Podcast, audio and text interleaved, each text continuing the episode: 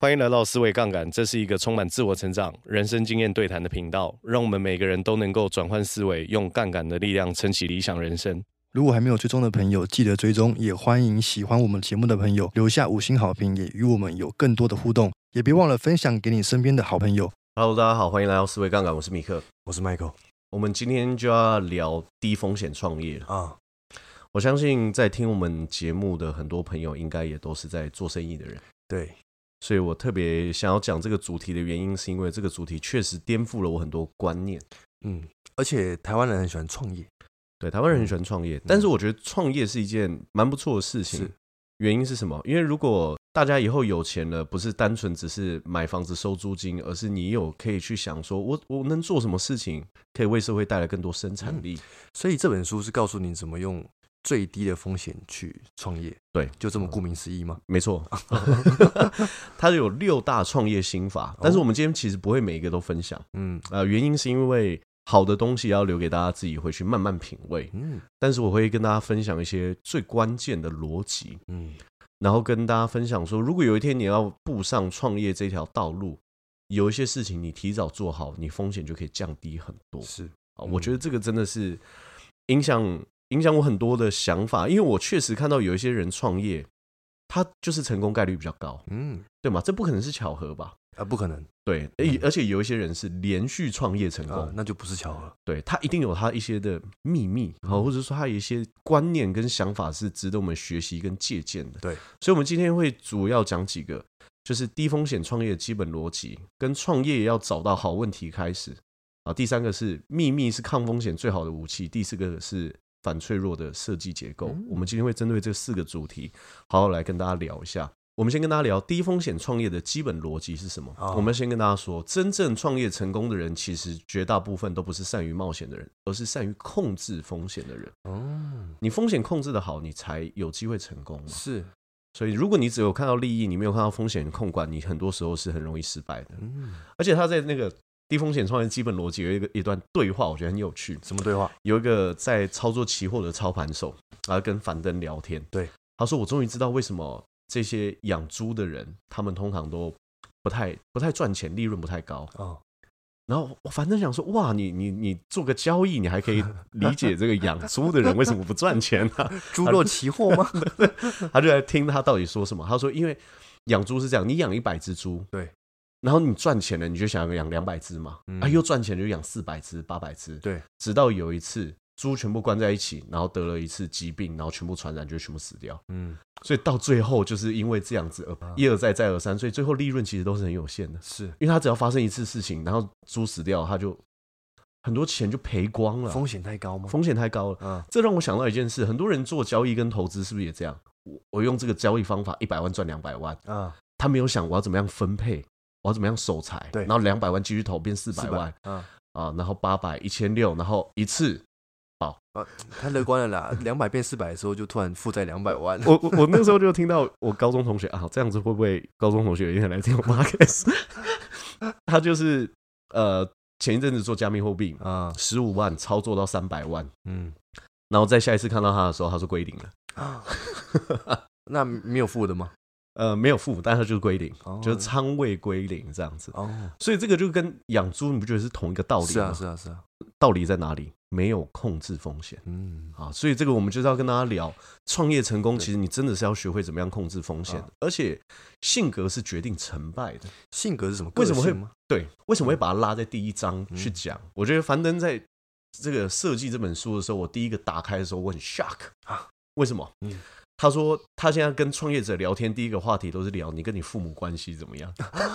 这个跟创业有关系吗？对啊，这个跟创业有关系吗？嗯然后刚开始他第一章节就写了很多什么叫催产素，什么叫做呃那个皮质醇，就压力荷尔蒙，他就聊这些。为什么？他说，因为一个人一定都会用他最习惯的模式去面对生活中的所有一切， 是，对吧？对所以如果你是习惯让自己永远在战斗状态，然后压力值很高的，然后做什么事情都要觉得啊吃的苦中苦，方为人上人这样信念存在，这人创业真的很痛苦。哦，而且他一定会一直，就是他习惯压力催使他行动，啊，他可能赚钱了，公司账上有钱，他还是把钱花掉，或是拿去再投资。因为他觉得他要习惯那个压力，对他，他喜欢那个压啊力，喜欢那个压力对，嗯，所以他就会去理解这个人的个性怎么样，性格决定成败。对，所以他说性格也会决定你创业的风险哦，那他有说什么性格的人创业比比较容易成功吗？就是你真的是呃能够很乐天看待这一切事情的人，像他，他说樊登读书是一个多夸张的企业啊。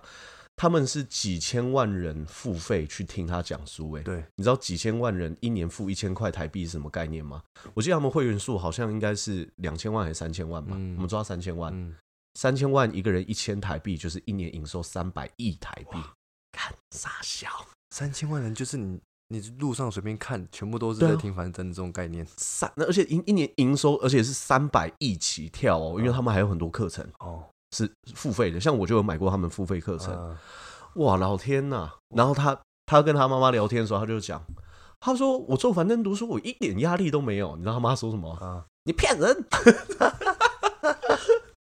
我不相信他，所以你的信念能够支持你在创业路上，本来就要你像我过去就跟大家讲说啊，创业是很痛苦，但是嗯我现在要颠覆我的观念，啊跟对查理蒙格讲一对你样，颠覆嘞，创业它其实可以是一个快乐而且有情怀的事情，哦嗯，要好好去颠覆这件事情。创业是可以 happy 的，哦，你本来是觉得创业很痛苦吗？我记得你以前常对分享的没错心路历程，有的没的。没错，所以你看完这本书之后，你发现创业其实是可以很 happy 的。呃没错，就是有一天啊、呃一定要重拾自己拥有自己各种多元事业的呃环境啊。啊，那在这个环境之下，如果我还是预设我的信念是创业是痛苦，它是是负担的，啊那生活环境就会长这个样子。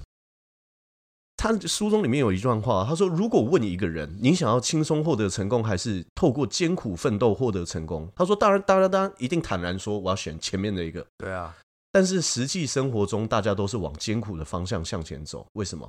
他说，因为他在潜意识中就不接受人是可以轻松愉快的获得成功这个观点啊。他说他潜意识里面根本就不接受这件事情。这个就是是我跟你讲，大家一定都是这样。对，成功是要历经千对啊辛万苦的。吃的苦中苦对，方为人啊上人。哪一个成功的创业家没有经历过什么什么苦？不经一番寒彻骨，焉得梅花扑鼻香？就都这种。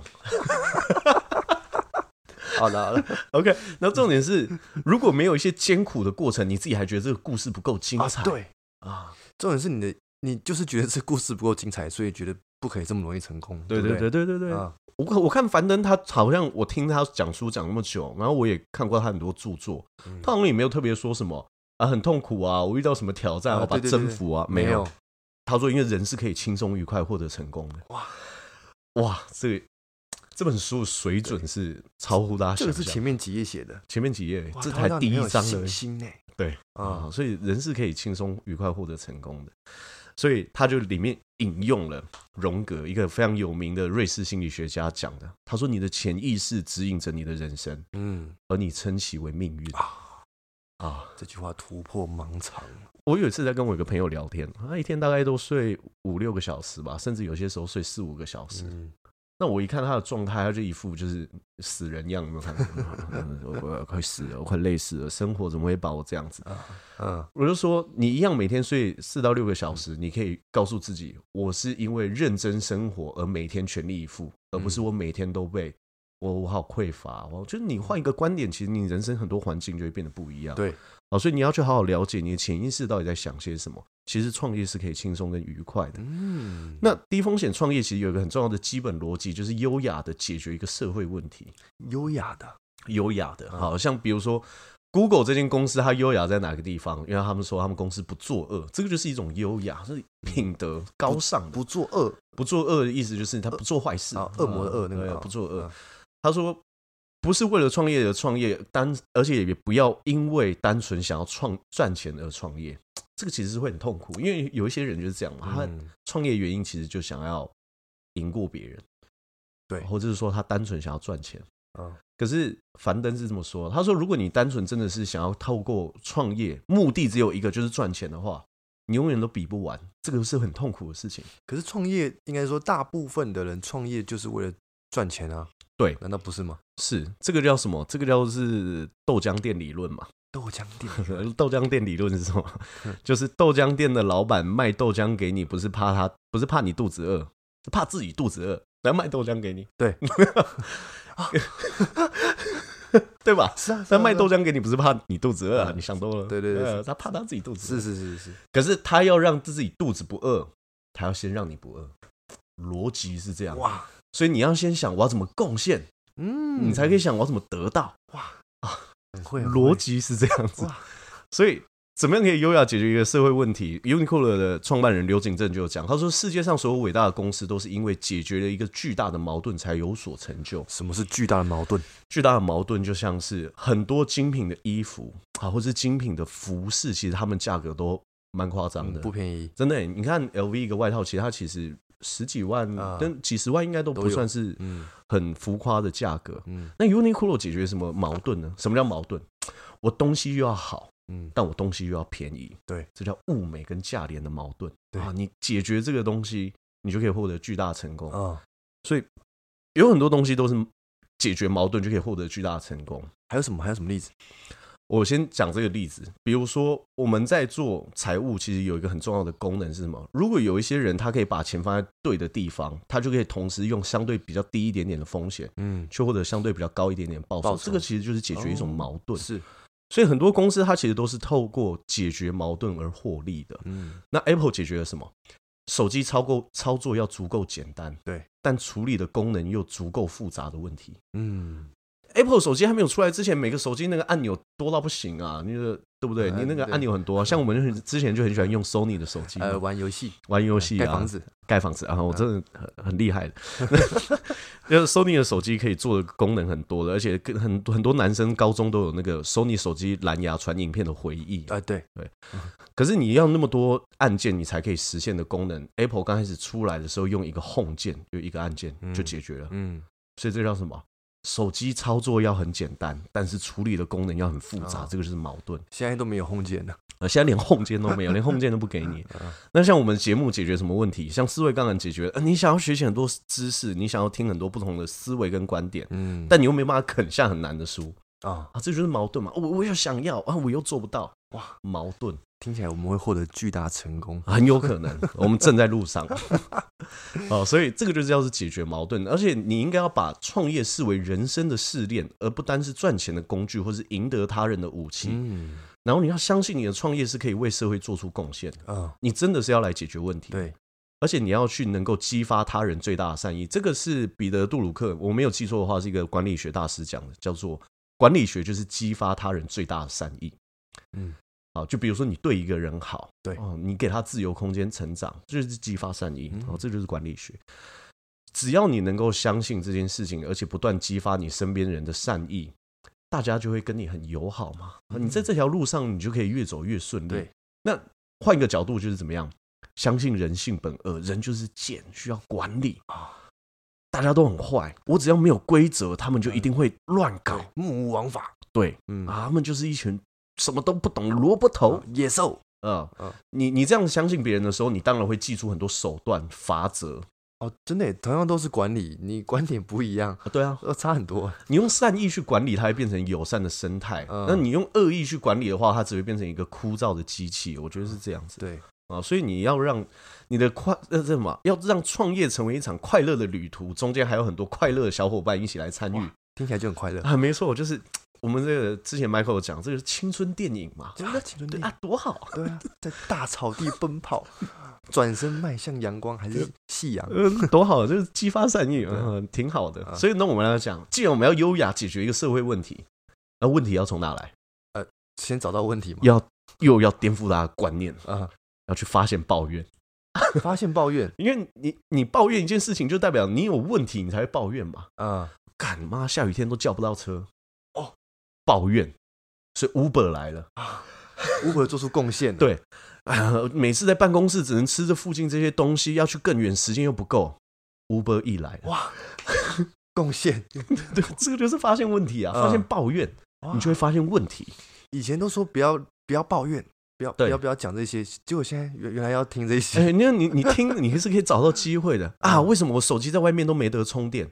现在手机有超多那种租借行动电源的，对，哦发现抱怨，解决问题就获得成功了。嗯，这个就是它有三个步骤，第一个是要抱怨，第二个是洞察，然后第三个是体验，你就可以真正找到有个问体题。哦验是什么意思？体验是，如果你真的想要创业的话，你一定要去体验过你自己的商品了，然哦后你才不会真的找错问题。对，因为你体验过后发现说啊，没啦，这个其实不太能解决我问题，那啊还是有可能的。是啊，那洞察要洞察什么？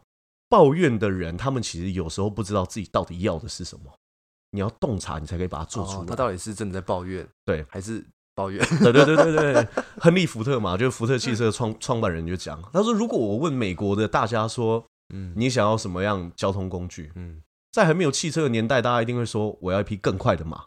他没有想到是汽车啊，是然后亨利福特洞察完之后，就给出他们要的东西哦，汽车解决方案，这个就是洞察。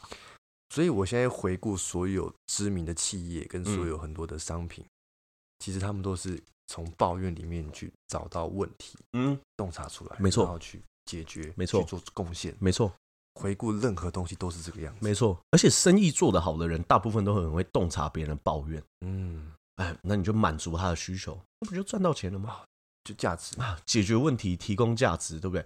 发现问题之后，然后你就想说，那我要怎么解决？那解决完是不是你就提供价值，就赚到钱了，这本书很赞呢，对吧？所以你要你要去寻找抱怨啊，你或者是说不一定寻找，像樊登就是啊，他说很多人其实都很想要看书，但一来没时间，二来是没有培养这个习惯，其实书是很难啃的。对，然后他就开始想，那他做这个东西就是发现问题嘛，嗯啊或者说他有一个问题是，大家进书店书这么多啊，怎么挑？啊然，后就一个礼拜讲一遍一本他觉得最好的，就解决他的问题嗯，哦，所以这个是很关键嗯。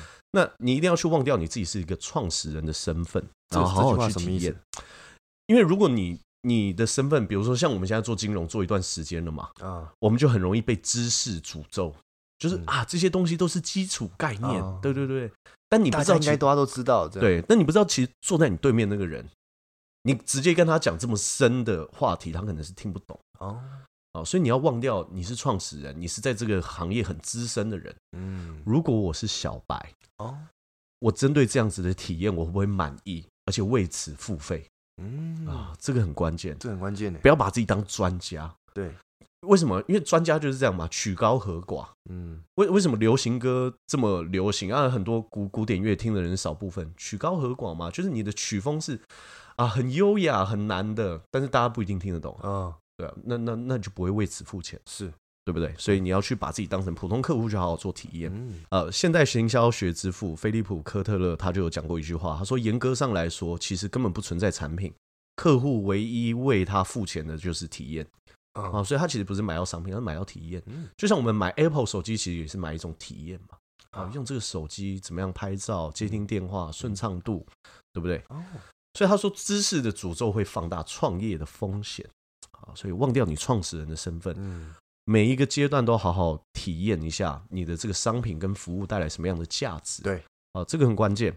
好，嗯他说，如果你都没有为自己的体验，就商品去体验过的话，是不会有人给你鲜花跟掌声的。嗯咖喱龙不爱用啊，啊，对不对？对，啊，所以这个很关键。自己都不体验了，怎么怎么卖？没错，嗯所以你不要因为自己在某个领域就是浸泡很久，然后充满很多专业知识，就以为其他人都跟你一样，哦这个是很容易拉高你创业的风险，然后这个一定要注意。那好问题，我们要继续讲，什么样叫做好问题？第一个叫做足够大的问题，足怎样定义足够大的问题？足够大的问题呢，就像是我来做做个举例啊，反正在这个书里面有讲，他之前有一个创业项目叫华章教育，那个就是怎么样辅导别人考上 MBA 的。嗯他一年考 MBA 的人就是这样子啊，嗯，呃人少少，这个问题可能就不够大，哦，所以这个公司可以活下来，但他可能不是很赚钱，嗯但问题不够大。对，好，所以你一定要去找到足够大的问题啊啊，因为问题足够大，市场空间就会足够大啊啊，想要解决这个问题的人就足够多，对，啊，想要解决这个问题还愿意付钱的人也会足够多，哦所以你要找足够大的问哦题。，那第二个叫做宏大的变革目标，这些都是可以降低创业的风险。为什么？你问题足够大的话，那你是不是解决了，别人就真的会想要？问题又大又痛，嗯我就想要花钱把它解决。对，像之前那个黑金刚，呃，早期年代都叫大哥大嘛，嗯不是超大一只电话吗？可以可以打人的那种。对啊，哎、那个都可以当杀人武器了。 啊，为什么那个时候还是卖的很好？嗯，它解决了过去行动电话，呃，过去电话没办法带着移动的这个问题嘛。虽然这它很个大问题就只很大，对，对虽然它很大只，嗯大家也不 care。对，嗯真的，因为你解决问题足够大，你是有很多空空间可以去修改。啊，啊，那找到宏大的变革目标，这个书中是写 MTP 啦，那它这个是英文，就是宏宏大的变革目标，指的事情是你在你找到的目标市场一定要足够大，而且存在问题，存在变革跟解决的空间。对啊，那什么叫做宏大？对啊，什么是宏大？宏大就是这个目标能够让你想起来就觉得十分激动，哦就算不赚钱也坚持把这件事情做下去，这个叫宏大。这叫宏大。我待会。分享几个 MTP，就是哦不同企业宏大的目标给大家听，然后大家来判断够不够嗯我这宏边有大个。问题，我啊这边有个问题。嗯，足够大的问题，对，听起来成本就要很高哎、就是、这你个说我解决一个足够大的问题，对啊对啊，听起来我要投入的成本，呃，时间呃精力是必须的，可嗯能人力、嗯，金钱可能 OK 会非常的高。看状况，像是樊登。嗯，其实这本书中，我今天本来没有要聊这个概念，不过 Michael 既然提到了，我觉得这个很可以借着这个机会跟大家聊。现在真正很多独角兽跟很大型的创业公司，他们有个特点就是只运作资讯，嗯他们没有实质的商品，啊像樊登，对这个没什么成本啊。哦，樊登刚开始在讲书的时候是没什么成本的，嗯他就是一年，他那个时候也不是讲说写五十个他读完书的 PowerPoint 给大家，然后卖多少钱哦，这没什么成本，但他解决问题很大，所以足够大的问题不一定成本很高。对，不一定嗯哦好，不一这定个是一个观念。嗯好，所以我们来看一下不同公司的 NTP 有什么。NTP 它一定是要足够鼓舞人心的，啊，因为你能够鼓舞人心，它的创业优势就会跑出来。啊，而且它会鼓励人们创造出自身的社区群体跟文化。对，所以有了 NTP 创业就不是那么风险极大的事情，因为优秀的人才会被你这样子的理念给呼应啊啊，他可能就会那个加入我的行列啊。呃 OK OK OK OK OK，啊，所以 Google NTP 是管理全世界的资讯。嗯，好，微软的 NTP 是让全世界的办公电脑都用上微软软体。嗯 Uniqlo NTP 是用低价提供高品质的衣服。对，迪士尼的 NTP 是什么？很 屌啊、叫做 Make People Happy，就是我要让人快快乐乐。，嗯多好的目标啊！就是如果你知道一个企业它的宗旨、它的变革目标，就是让人过得更快乐。对，你办个米老鼠，你很开心真啊。的对啊，哦，全世界一个时区只会出现一只米老鼠， 对不对？然后每一个人都很尽情的在表演，为啊什么？因为他们的目标就是 make people happy，嗯哇对，让人快乐。很赞？反正读书的那个 NTP 是让三亿的中国人每年读五十本书，哦，那很多人就知道。像像我，我就知道读书可以为人生带来什么样的改变，那我可能也会想要加入他们的响应嘛。对，所以我们也很常跟大家分享，嗯啊，比如说我很多时候我没有时间看书，我也会去偶尔听听别人是怎么样去讲书的，嗯这都是很好的学习。所以 NTP 是有机会帮助带来给你更多志同道合的人的。嗯，好，所以我们要继续哦。问题讲完了，但是我们要去继续讲问题。如果足够大又足够足够大，它有空间去解决，我们就要衡量第二个问题，就是它嗯这个问题够不够痛。够不够痛？够不够痛是什么意思呢？你看哦，相对客户而言，你你能不能改变世界，其实他们不是那么关心，对他们关心是你的产品能不能解决他们的痛点，啊，好，改变他们的生活。嗯所以你要看这个问题够不够痛。嗯什么叫问题可能不够痛？嗯，比如说，呃，男士穿搭，对啊，这个问题可能就因为对很多男生来说，他可能觉得说啊，没有没关系啊啊，就穿穿衣服就对这样有子有衣服穿就可以。对啊，OK 啊，就不要不要荷叶边，不要脏脏的，对那就 OK。那你可能做男士穿搭这个问题可能不够痛，嗯我不晓得，嗯，因因为有一天如果大家都超爱漂亮，对，那这个问题就很痛，哦，我要怎么去定义这个痛啊？就是这个到什么叫足够痛？足够痛。呃，后面还会有方法，啊啊哦所以我们待会会跟大家讲，你要怎么去验证你的问题是很痛的问题。啊，对，好像他反正就有亲眼看过有一个人，他们在做的生意是体态矫正啊，帮女生做，嗯，他说你只要体态矫正啊，你就会变瘦啊，看起来仪态就会好啊。对，八十万人民币。啊然后那个人等不及了，他嗯说等不及没关系，可以插队，再加二十万人民币。啊，问题就很痛啊，是因为对女生来说，爱美是一件很关键的事情，我可以花很多钱去处理这件事情。嗯对，啊，我不要有皱纹，这就是很痛的问题。嗯那男生可能就比较还好，对啊，所以这个你要去验证你的问题够不够痛嗯，啊。那怎么验证？待会会跟大家讲。第三个，我们要先跟大家分享秘密，创业是要有秘密，不是那个秘密， 呃是是哪个秘密？ 吸引力法则。啊，对，不是那个秘密，但是创业是有秘密。嗯嗯什么叫秘密？我们要先定义一下。对对，什么是秘密？就是就算别人知道也做不出来，或是就算做出来也跟你完全不一样，这个就是创业的秘密。啊，外当咖喱供，但是做咖不喱到供啊，你马做不出来，哦。这个就是创业的秘密。就就例例如哇，这个很多、哦，我们来待会来跟大家讲一下海底捞。啊，海底捞啊，海底捞这间公司为什么可以做得好？它的特色是什么？ 啊变脸吗？对，变脸呐、可以修指甲、啊 修指甲对不对有很多我有的没的我们把它统称为嗯服务很好。啊，服务很好，然后好，你现在已经知道海底捞的秘密嗯了，你做得出海底捞吗？ 呃，做做不出来，做不出来。 嗯他们的员工是有权利可以去免单的、就嗯，不收你钱或者给你打折。是哦，对啊，嗯，你知道他们可以这样做，然后管理的很好，你敢让你员工这样做吗？不敢秘密，秘密啊，咖喱贡你马做不出来嗯，啊，这就是秘密。对，好，哦这个吉列刮胡刀也是啊，对不对？它也解决一个很大的矛盾问题、嗯胡子要刮得够干净，又不会把皮肤刮伤。吉利做得到吗？ 对啊，我都用吉列刮胡刀、欸，真假的很不错哎、欸所以啊欢迎吉 列当我们的干爹。所以所以吉列是刮胡子是不会刮到流血的，我自己用吉列，好像我印象中没有什么刮到流血过。哦哦，吉列很好用啊，吉列很好用，就是你你他告诉你，那个刮胡刀就是要做的怎么样啊，又利又不会刮伤别人，你也做不到，对不对？ 嗯或者是说小米它把很多东西做的很便宜，嗯，所以它有整合供应链。对啊，你知道你整合得来吗？啊，你可能你可能做不来。对，呃，这个就是这个就是秘密，这就是秘密，对啊，有所以有很多公司有秘密才可以存活。跟为什么一间公司要有秘密，嗯我们只要思考一件事情就好了。你真的验证了一个问题，这嗯个问题也足够痛，大家都会掏钱出来想要解决。好，但是现在有另外一群人看到你这个商业模式已经验证成功了，他比你更有钱，还比你更有多人才啊！你要怎么跟他搞？他你直接买下来，你没有秘密，你就直接三两下就被被干掉了。嗯，所以你要有秘密的原因，是因为你这样创业风险才足够低，秘密越大，风险越低。哦，所以秘密就有分好几种，六种。嗯，资源就是一种秘密，因为资源是什么？比如说我家有矿啊，这个就是资源资源 啊，我家有矿这个，啊你沙烏地拉阿拉伯他们那边就是有石油，怎么样？资源，资源不可复制，嗯，你也学不起来。对，啊，第二个是科技，科技永远是第一生产力啦，就是科技的进步对于一间公司的突破很重要。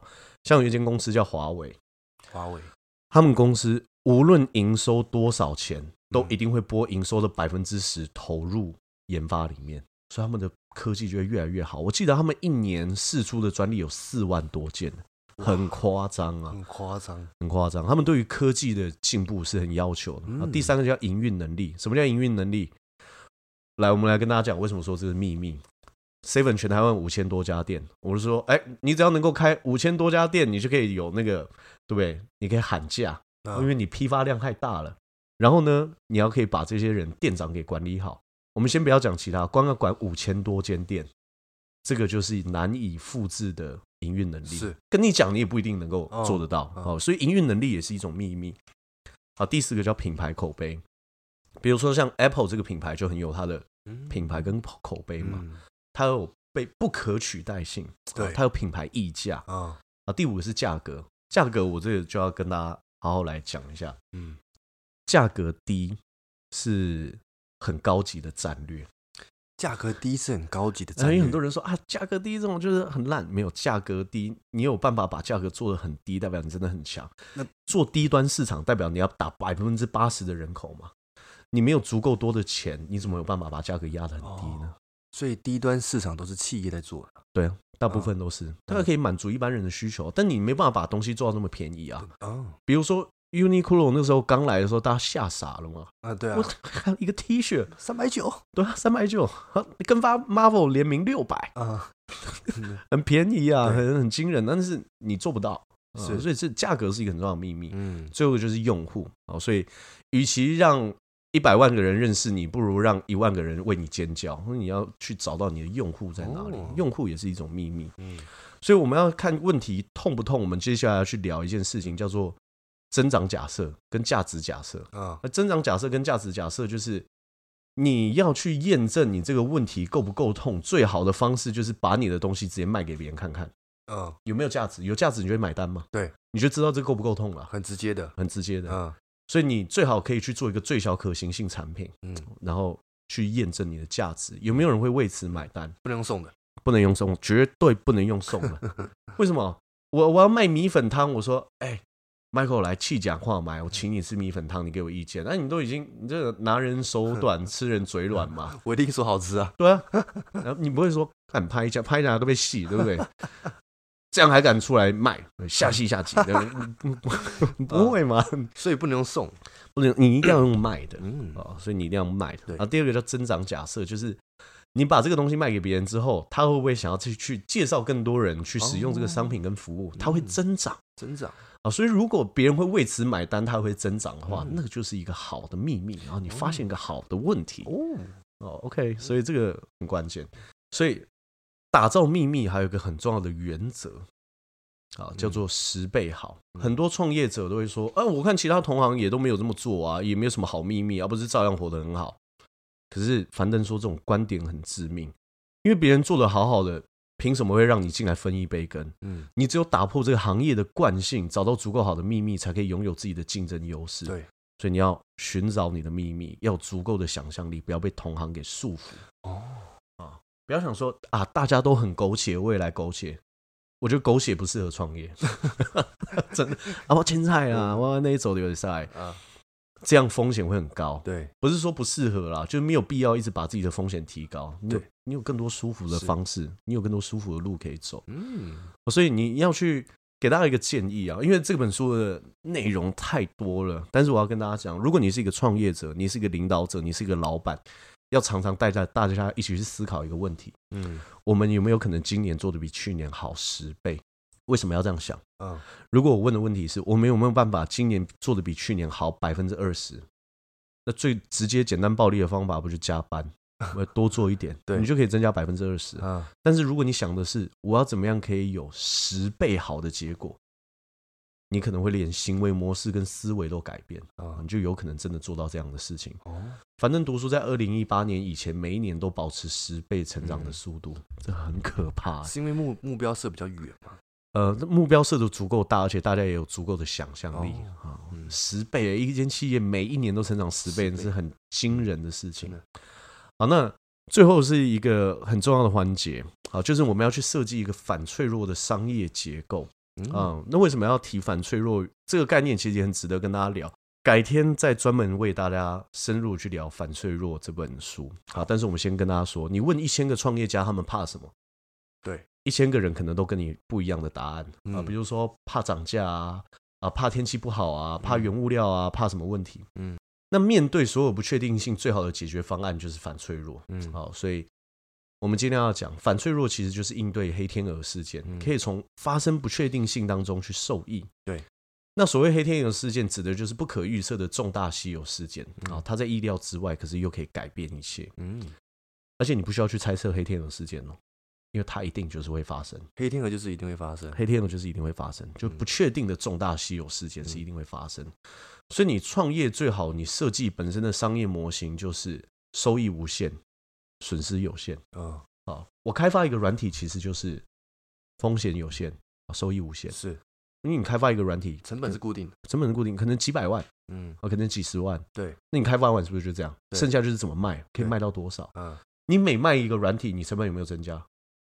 不太有没增加没，有哦，所以你的损失永远控制在一个可控范围。对但你每卖一个软体，你收益有没有往上拉升？啊，万一卖到全世界，哇，这收益是无限。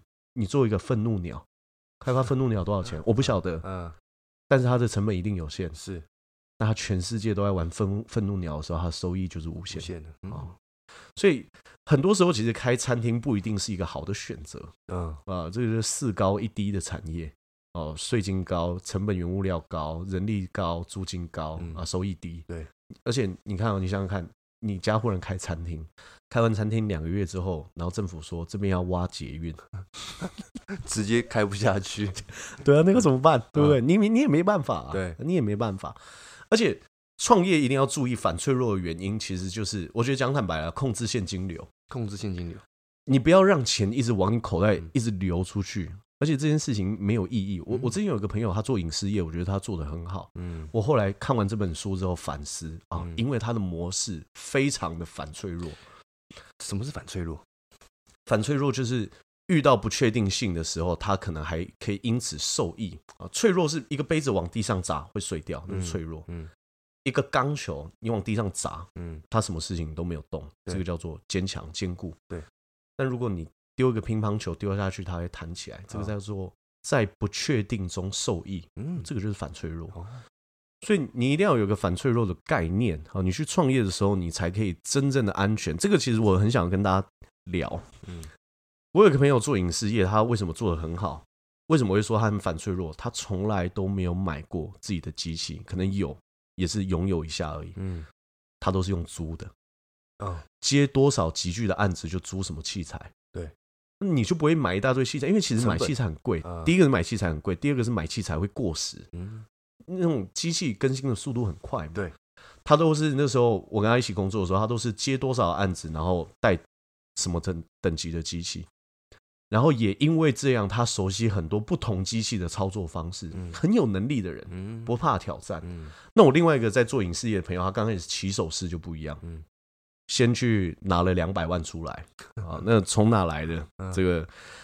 呃，他就先，总而言之， 他就先拿两百万出来，然后买了一大堆器材，对，可是发现他连案子都接不到，或者说他能够接到的案子很少，那怎么办？那只能包包收一收回家、啊。啊，就是你在还没有产出之前，你先投入这么多，你对本身就是在放大你的风险。是那另外一个朋友，对不对？他刚开始接的案子也很小、哦，他刚开始接的案子，我那个朋友一个月大概只有三到五千而已吧。嗯可是他没有负担啊，他没有租工作室啊，他不装逼啊，他没有这个问题啊。对，他没有说我一定要开工作室的时候，我就要弄个漂亮的房间呐、哦，器材要塞得很满，这样才算是成功的创业家。他根本没在管你这个，我现金流控制好，嗯他想休息就休息、耶，超糗。拍完片，拍完一个很大的案子，想休一个月，他有成本吗？没有没有，嗯超级反脆弱哦，哦。反你脆你说弱这种这种创业怎么失败，对不对？遇到不确定性，他想要休息，啊嗯，OK 啊，休息啊，哦，对啊，反脆弱，反脆弱，嗯那反脆弱是一个很重要的概念啊。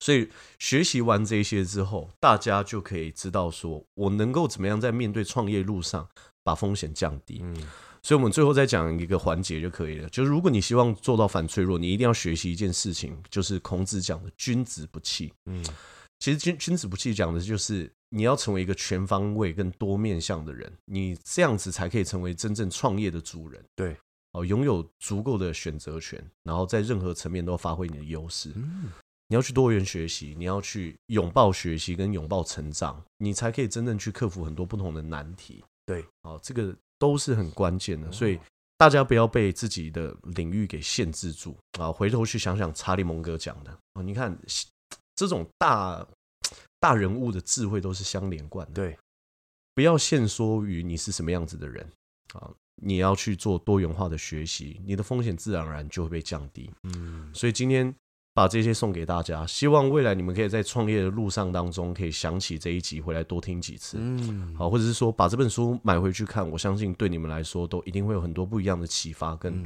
火花的。对，好，那我们今天节目到这边，谢谢大家。拜拜。